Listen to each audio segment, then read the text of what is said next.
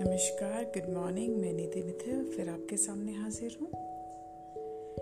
आज मैं बात करूँगी सादगी की, कि सादगी, सहजता और सरलता, ये तीनों चीज़ें इंसान को इंसान से जोड़ती हैं। हम अगर बाहरी सुंदरता से ज़्यादा आंतरिक सुंदरता पे ध्यान देंगे तो हमारा जीवन कितना सरल हो जाएगा। है ना? जितना देखिए, अहंकार हमेशा दूसरों का तिरस्कार करता है। वहीं सरलता हमेशा चीज़ों को सुलझाता है।